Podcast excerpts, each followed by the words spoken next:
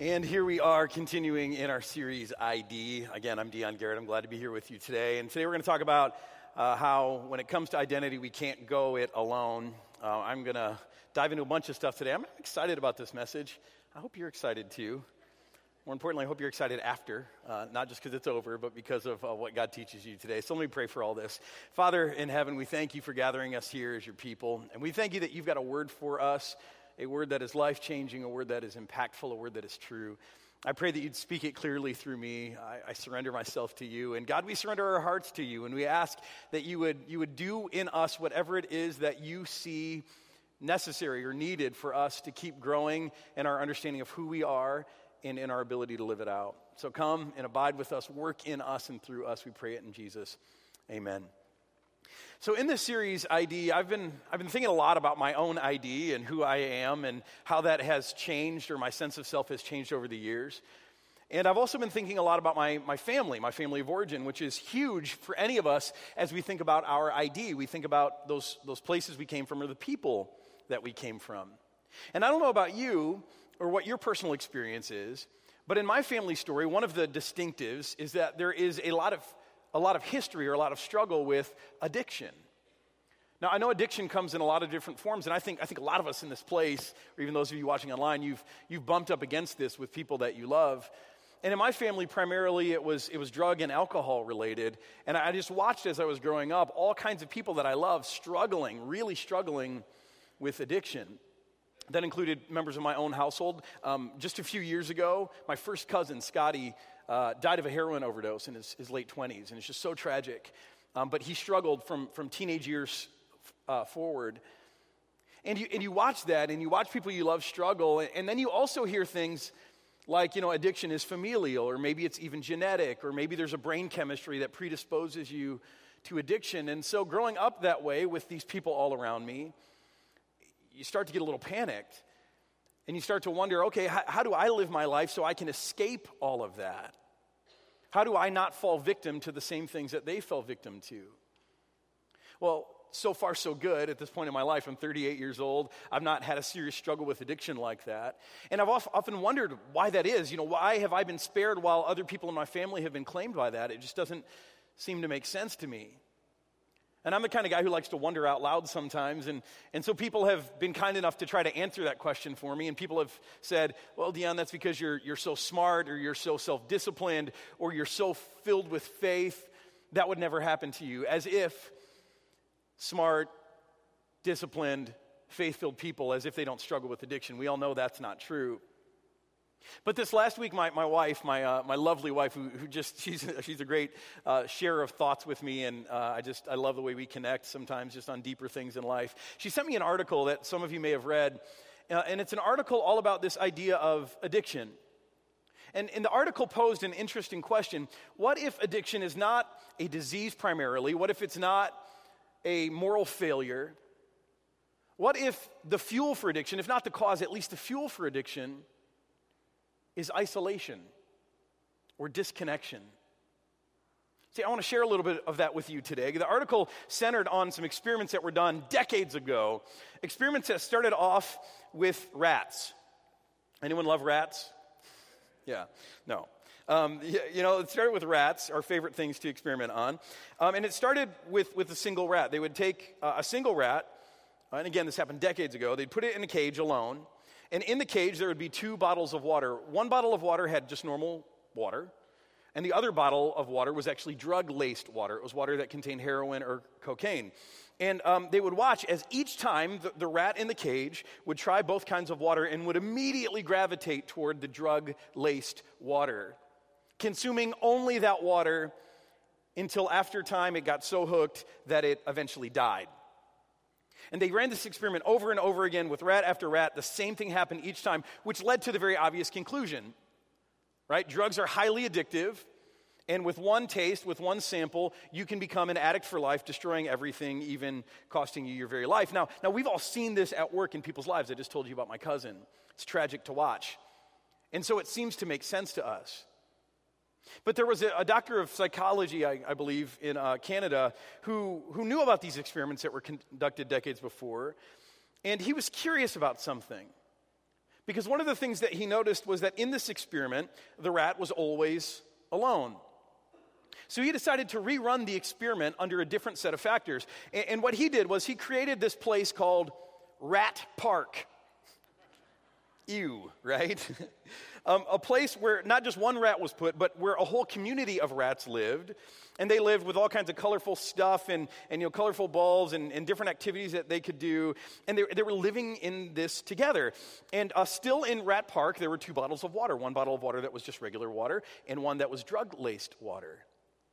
And what this guy discovered is that in Rat Park, most of the rats totally shunned the drug water completely. They would try it and they wanted nothing to do with it. On average, about a quarter of the amount of drug water was consumed as compared to over here when the rats were alone. Most surprising, none of the rats died from their drug use.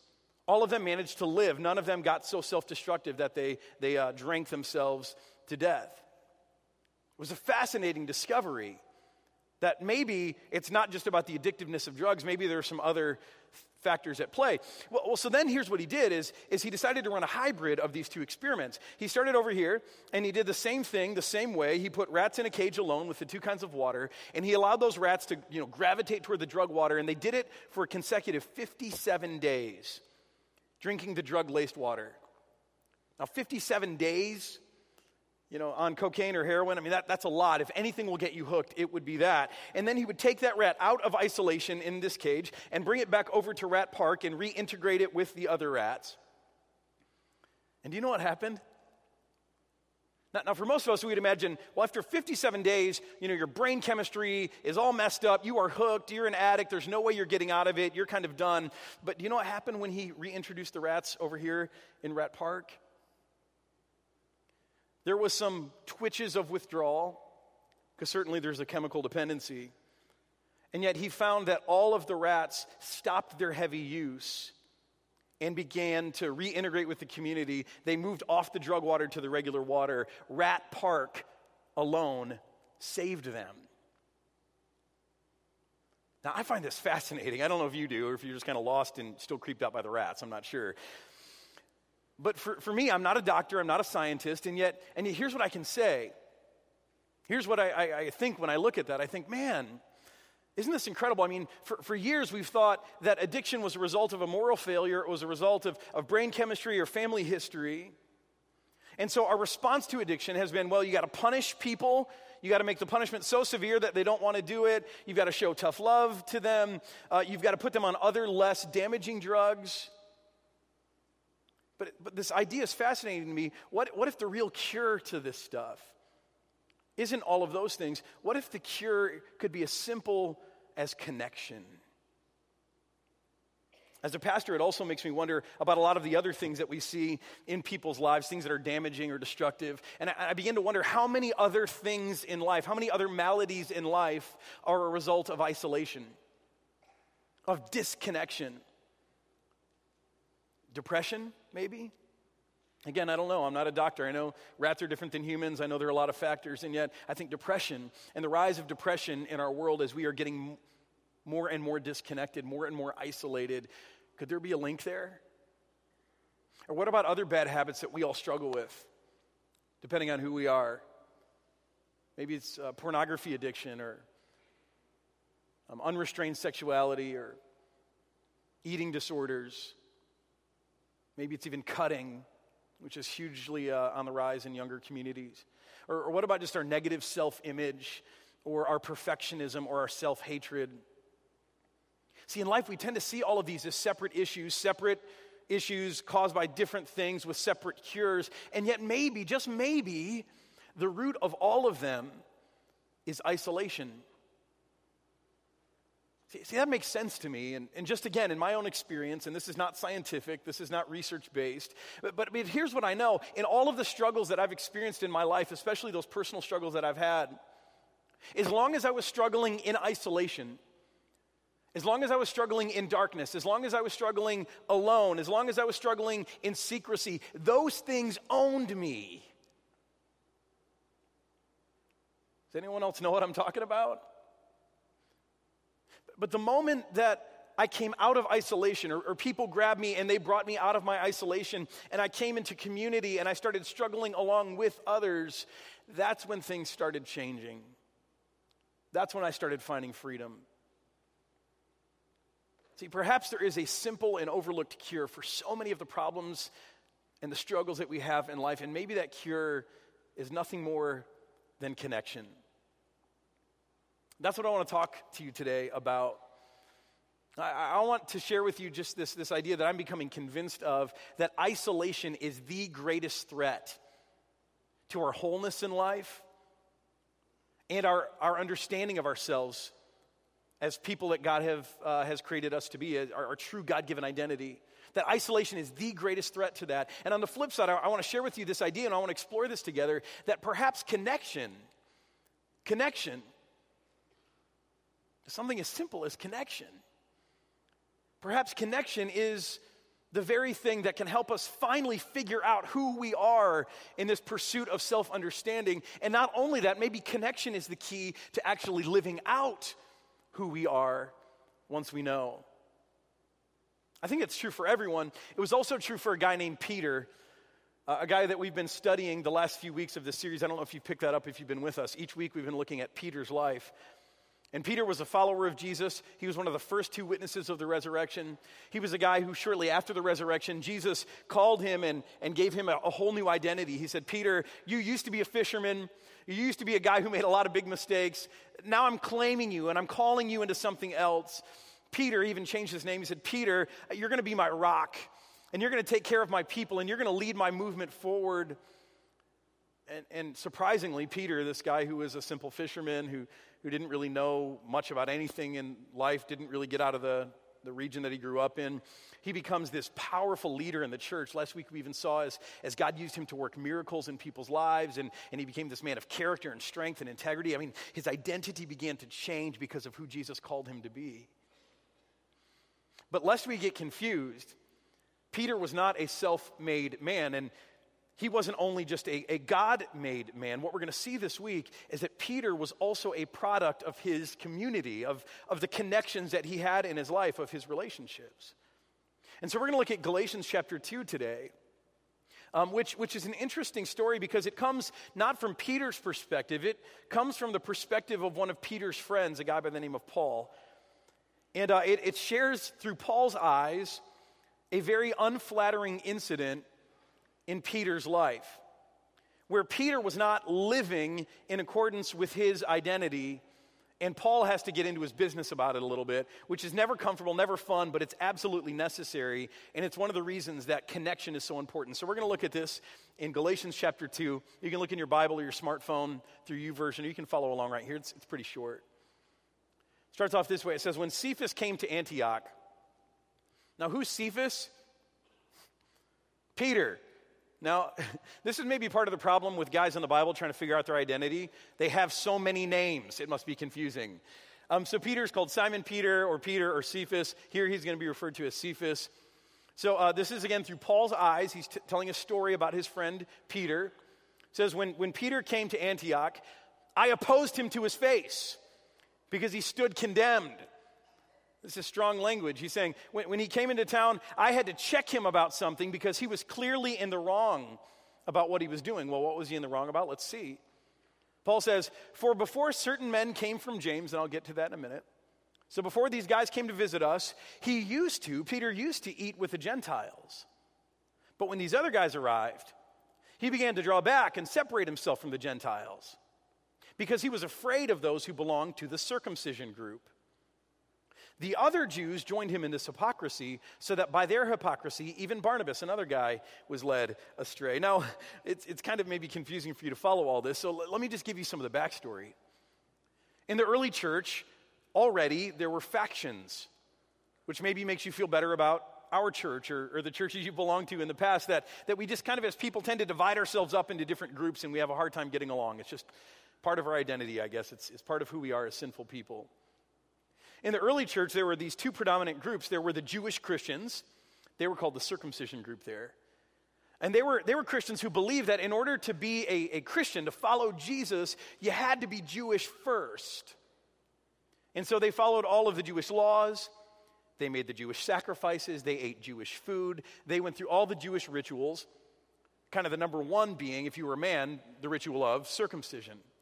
That's why they're called the circumcision group. So, so they kind of believe that now you can't just begin to follow Jesus, you got to become a Jew first. That has to be a part of your identity. Well, the early church wrestled with this and they came to the determination that that, that, wasn't, that wasn't exactly right. That wasn't true to what God had said. And, and so they said, no, no, no. For, for these Gentile people who also have heard about Jesus, they believe that he rose from the dead, they believe that he's the Son of God. We're not going to make them become Jewish before they become Christian. That doesn't make any sense. And so there are these Gentile Christians. Got that? So you have the, the Jewish Christians or the circumcision group who really demanded on Jewish customs. Then you have the Gentile Christians, and, and they can eat what they want and they don't have to follow the rituals of Judaism. They just get to follow Jesus. Now, Peter was raised as a Jew, and yet because he knew Jesus and Jesus had given him truth and set him free from this stuff. He didn't feel compelled to live under the Jewish regulations anymore. He understood what his identity was that his identity was found in Christ and what Christ had done for him. So Peter's living out his freedom. He's hanging out with these Gentile Christians. And, uh, and he's eating whatever he wants, you know, eating with them. He's hanging out with people that Juda- Judaism would have said were unclean people. But he doesn't care because he knows the truth. But then, Things start to change when these certain men show up from James, it said. These certain men from James, James was a, a leader in Jerusalem as a part of the church. And, uh, and so these, these church officials come to visit where, where Peter is. And, uh, and when the church officials come, you know, the leaders from the denomination, what does Peter do? Well, he puts robes on and starts playing the organ again. He says, not really. What he does is he says, These guys are coming, uh, and he starts backing away from his, his boldness, from his freedom. He starts saying, Well, maybe I shouldn't eat with those people, and maybe I shouldn't eat their food. And, and he starts separating himself from these Gentile people, Gentile believers, because he wants to uh, maintain the favor of, of these, uh, these, these leaders, these church leaders. Now, isn't it true that this is what we all do? Even on things that we're very clear about convictions that we hold deeply or understandings of, of who we are or who God wants us to be, things can be so clear for us. And yet, with a little bit of pressure, a little bit of weakness, throw in some fear, we start backpedaling on even very important parts of our identity or calling. And when we do that, there's only one word for that in the Bible, by the way. The word is we become hypocrites. Now, I know that seems strong because we use this word in a very strong way, but, but literally, do you know what this word means? What it refers to?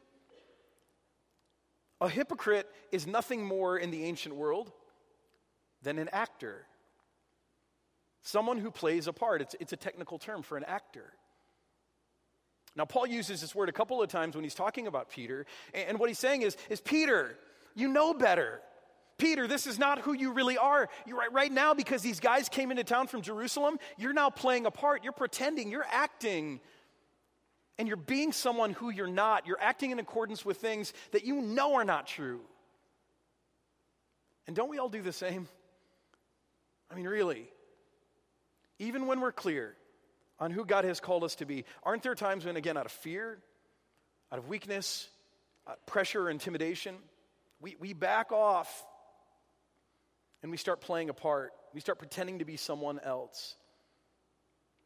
See, this is why connection is so important because I want to show you what happens in Peter's life when this starts to happen, when, when he starts playing a part and being inauthentic to who he is. Again, this is Paul. Paul says, When I saw that they were not acting, right? Well, they were not acting in line with the truth of the gospel. They were acting in line with something else. They were being hypocrites. I said to Peter in front of all of them, Hey, Peter, you're a Jew, right? And yet you live like a Gentile and not like a Jew. You're eating food you shouldn't eat and you don't care about this stuff. So, how is it then that you now force Gentiles to follow Jewish customs? Again, Peter, how is it that you're acting? You know this isn't true, Peter. And yet you're playing a part. See, I, I, told you today that, that what I want to do is I want to explore this idea that isolation is one of the greatest threats to our identity, and I believe that's true. But on the flip side, I want to explore the idea that connection is absolutely essential.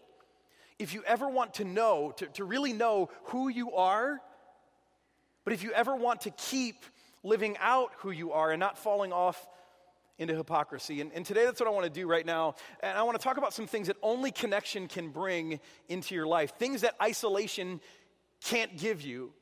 This is the reason that you cannot go it alone when it comes to your identity. You can't just go on a walkabout and figure out who you are. It doesn't work that way. You need connection in order to discover who you are, but also to live it out. And first and foremost, only connection can bring accountability.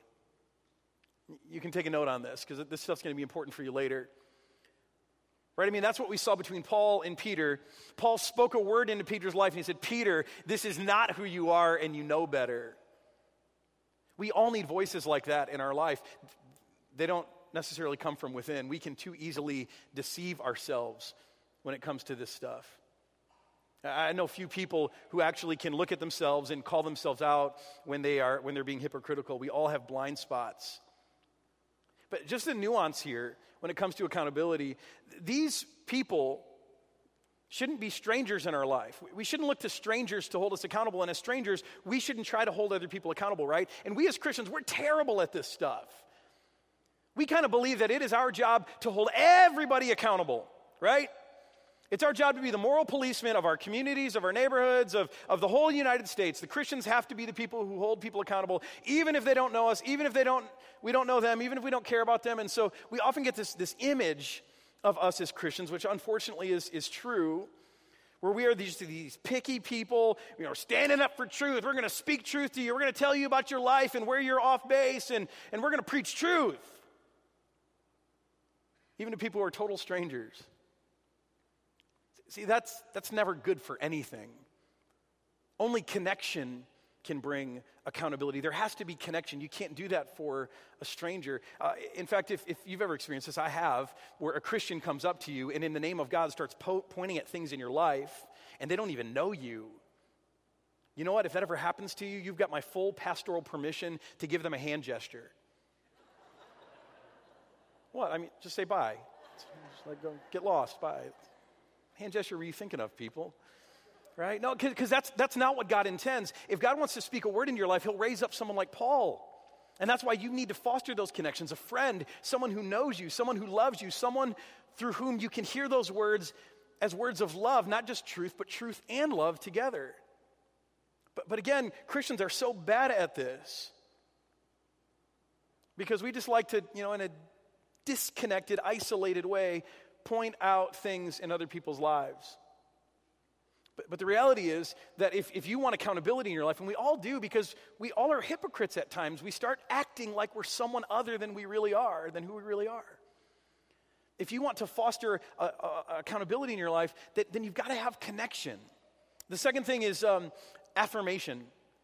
Affirmation, I, I, love this one, maybe because I'm not good at it. I'm better at accountability than affirmation sometimes. But here's what I know that in my life, there are things that, that people have affirmed in me, and they've helped me understand a part of my identity that I never would have figured out on my own. Do you know what I mean? I'm not just talking about, like, oh, you know, general affirmation, but people have said very specific things over the years. Uh, I remember very early on in my life, I remember a teacher saying to me, and it was, it was really more of a, of a scolding statement. Uh, she said to me, She said, Dion, you need to be careful what you say because people really listen to you. And I just thought that was, you know, teacher talk. You know, I, I, didn't think people listened to me any more than they listened to anyone else. And then over the course of my life, there was another teacher and then a coach and, and, a, and a mentor who, who all started saying the same thing. And, and over time, I realized, oh my gosh, th- this is something unique about me. God has just given me a voice that, that for some crazy reason, people want to listen to. Except when my sermon goes over 30 minutes. But you know, that's fine. Works until then. And, uh, and, and I started to realize it about myself, and that became huge for me figuring out who I am and what God wanted me to do with my life. But see, I never, ever would have been able to figure that out on my own. When you've got connection in your life, you can begin to understand uniquenesses in your personality. We talked about this a couple of weeks ago in playing to your strengths. But you see, I also believe that, that the lack of this kind of connection, living in isolation for too long, I believe this is part of the reason in life that we so often fall prey to just bad things and negative mindsets because we lose perspective on who we are and what God is doing in our life and around us without the voice of affirmation and without the voice of people saying, no, no, no, you're not worthless. In fact, you're really great at this. I think affirmation is so powerful. Next, discovery. Not just self discovery, that would kind of go under number two, but just discovery about a broader picture of the world. See, discovery is really powerful. I, I, can only imagine what happened to Peter when he started hanging out with Gentiles. People whom he had believed his whole life were just kind of bad people, inferior people. And I can only imagine when Peter started hanging out with Gentiles who also loved Jesus, how that began to open up his mind and he began to discover things about himself and his prejudices and his biases and also about the world around him. See, that's what I love about connection. It, it opens up our minds to see the world in, in a bigger way. And when we see the world in a bigger way, we often get greater understanding of how we fit into the world. I'll tell you, that's why I'm excited about this new uh, training grounds exhibit that Jeff mentioned out in the lobby. Hope you have a chance to take a look at it over the next few weeks. And I think it's going to make some of you mad. It's, it's going to bother you. And the whole point is, is discovery, opening up your mind to begin to see the world differently, not just to frustrate you or, or to make you mad or to challenge your ideology, but ultimately so that you can understand more about how God intends for you to fit in this world that may look different than you originally thought.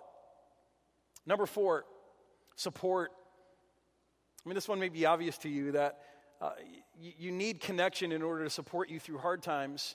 And that's a good thing. No one would argue that. You know, if you go through tragedy, it's good to have people who are, who are there bringing you meals or speaking words of comfort or praying for you. But specifically, what I mean here about this is, is that too often, too often, we become our trauma.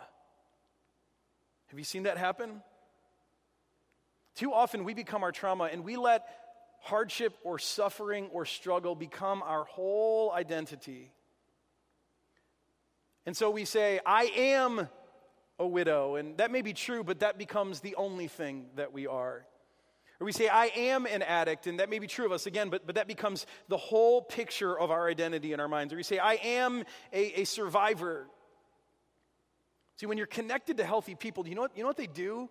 When you start to see yourself through the lens of trauma alone and that becomes too big and your whole identity becomes swallowed up in your hardship, do you know what they do? They not only love you and encourage you, but you know what they do? They remind you that you're more than your trauma. They remind you that you're bigger than your struggle, you're more than your hardship, that who you are doesn't have to be summed up in the hard things that you've experienced. And that's really powerful. And the last, it kind of goes with it worth or value.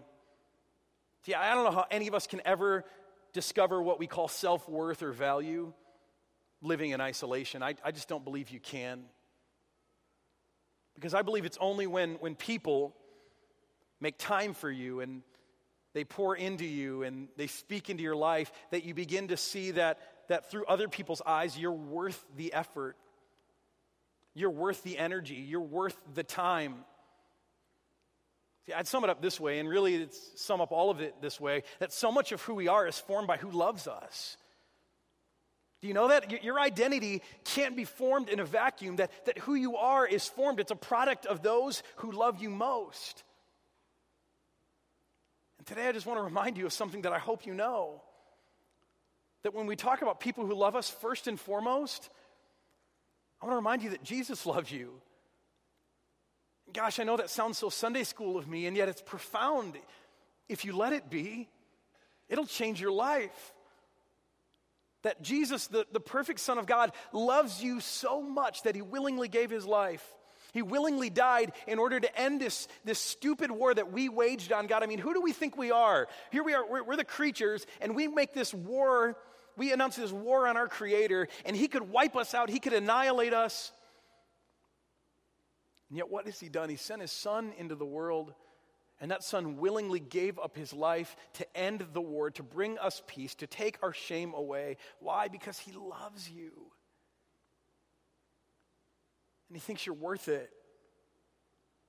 And you see, when you live under his love and, and not just talk about his love or kind of nod to his love, and I think a lot of us do that, but, but when you live under his love, when, when you are connected to him, when you're in a relationship with him, when, when, when you know him as he knows you, it will be the most formative thing in your life.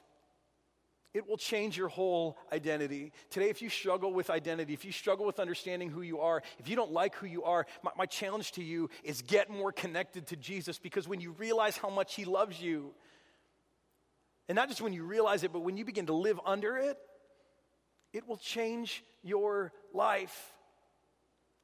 See, you can't hate yourself anymore when you know how much He loves you. And you can't go on beating yourself up for all of the mistakes that you make and all of the weaknesses you have in your life when you know that He forgives you. And you can't go on deceiving yourself about who you are or deceiving yourself about stuff in your life. When, when He is constantly being the truth and speaking the truth into your life, it simply can't happen. So much of who we are is formed by who loves us. And I just think if we only could know and and take hold of the fact that Jesus really loves us, it change our lives. Of course, this isn't only Jesus, though. God also gave us people. In the beginning, He said it's not good for man to be alone, and He still means it. Now, throughout this, uh, I've kind of talked about isolation and connection as if either you're isolated or connection. The truth is, we're, we're kind of all in between, right? And all of us have connections in our life. We all have community. Few of us are completely isolated. We have uh, de facto communities, many of us. We, we, we don't have intentional communities, but we have people of, of uh, people we go to school with, people we play sports with, people we work with, people we grew up with, friends from, you know, from our street or neighborhood. And uh, that becomes our community. But here's what I'd say to you if, if what I've been describing today, all these things that a, a connection or community does, they bring things like accountability and affirmation and support and discovery and, and a sense of worth, if your community, the community that you have, if they don't do that for you, if they're not bringing this into your life, if they're not helping you figure out who you really are and live that out with courage, then you've got the wrong community. And if I were you, I would stop at nothing. I would make this my life's work until I found a community of people who could bring all of these things into my life. And if you don't know how to do that, if, if you're just kind of frustrated that, that there people aren't coming into your life, maybe you need to take the initiative and be the catalyst for forming that kind of community around yourself. Goodness, it, it could be as easy as you just taking one of the growing deepers that we write for this series and walking with some people saying, Hey, I want to have a discussion about identity and walking with them through this. And, and you never know, God may foster community out of that thing. See, I am convinced that isolation is one of the greatest threats, if not the greatest threat, to you actually knowing and living out your identity as a person that God has created and loved and has plans for. I believe isolation, time and again, is, is working maladies in our life. And on the flip side, I believe that connection is what can help us understand who we are, but also live it out. That starts with Jesus, but it also goes on to people. And if you don't have that in your life, either one, I want you to seek after it. And in fact, I want to pray for you right now. Lord, I, I come to you today thanking you for your incredible, incredible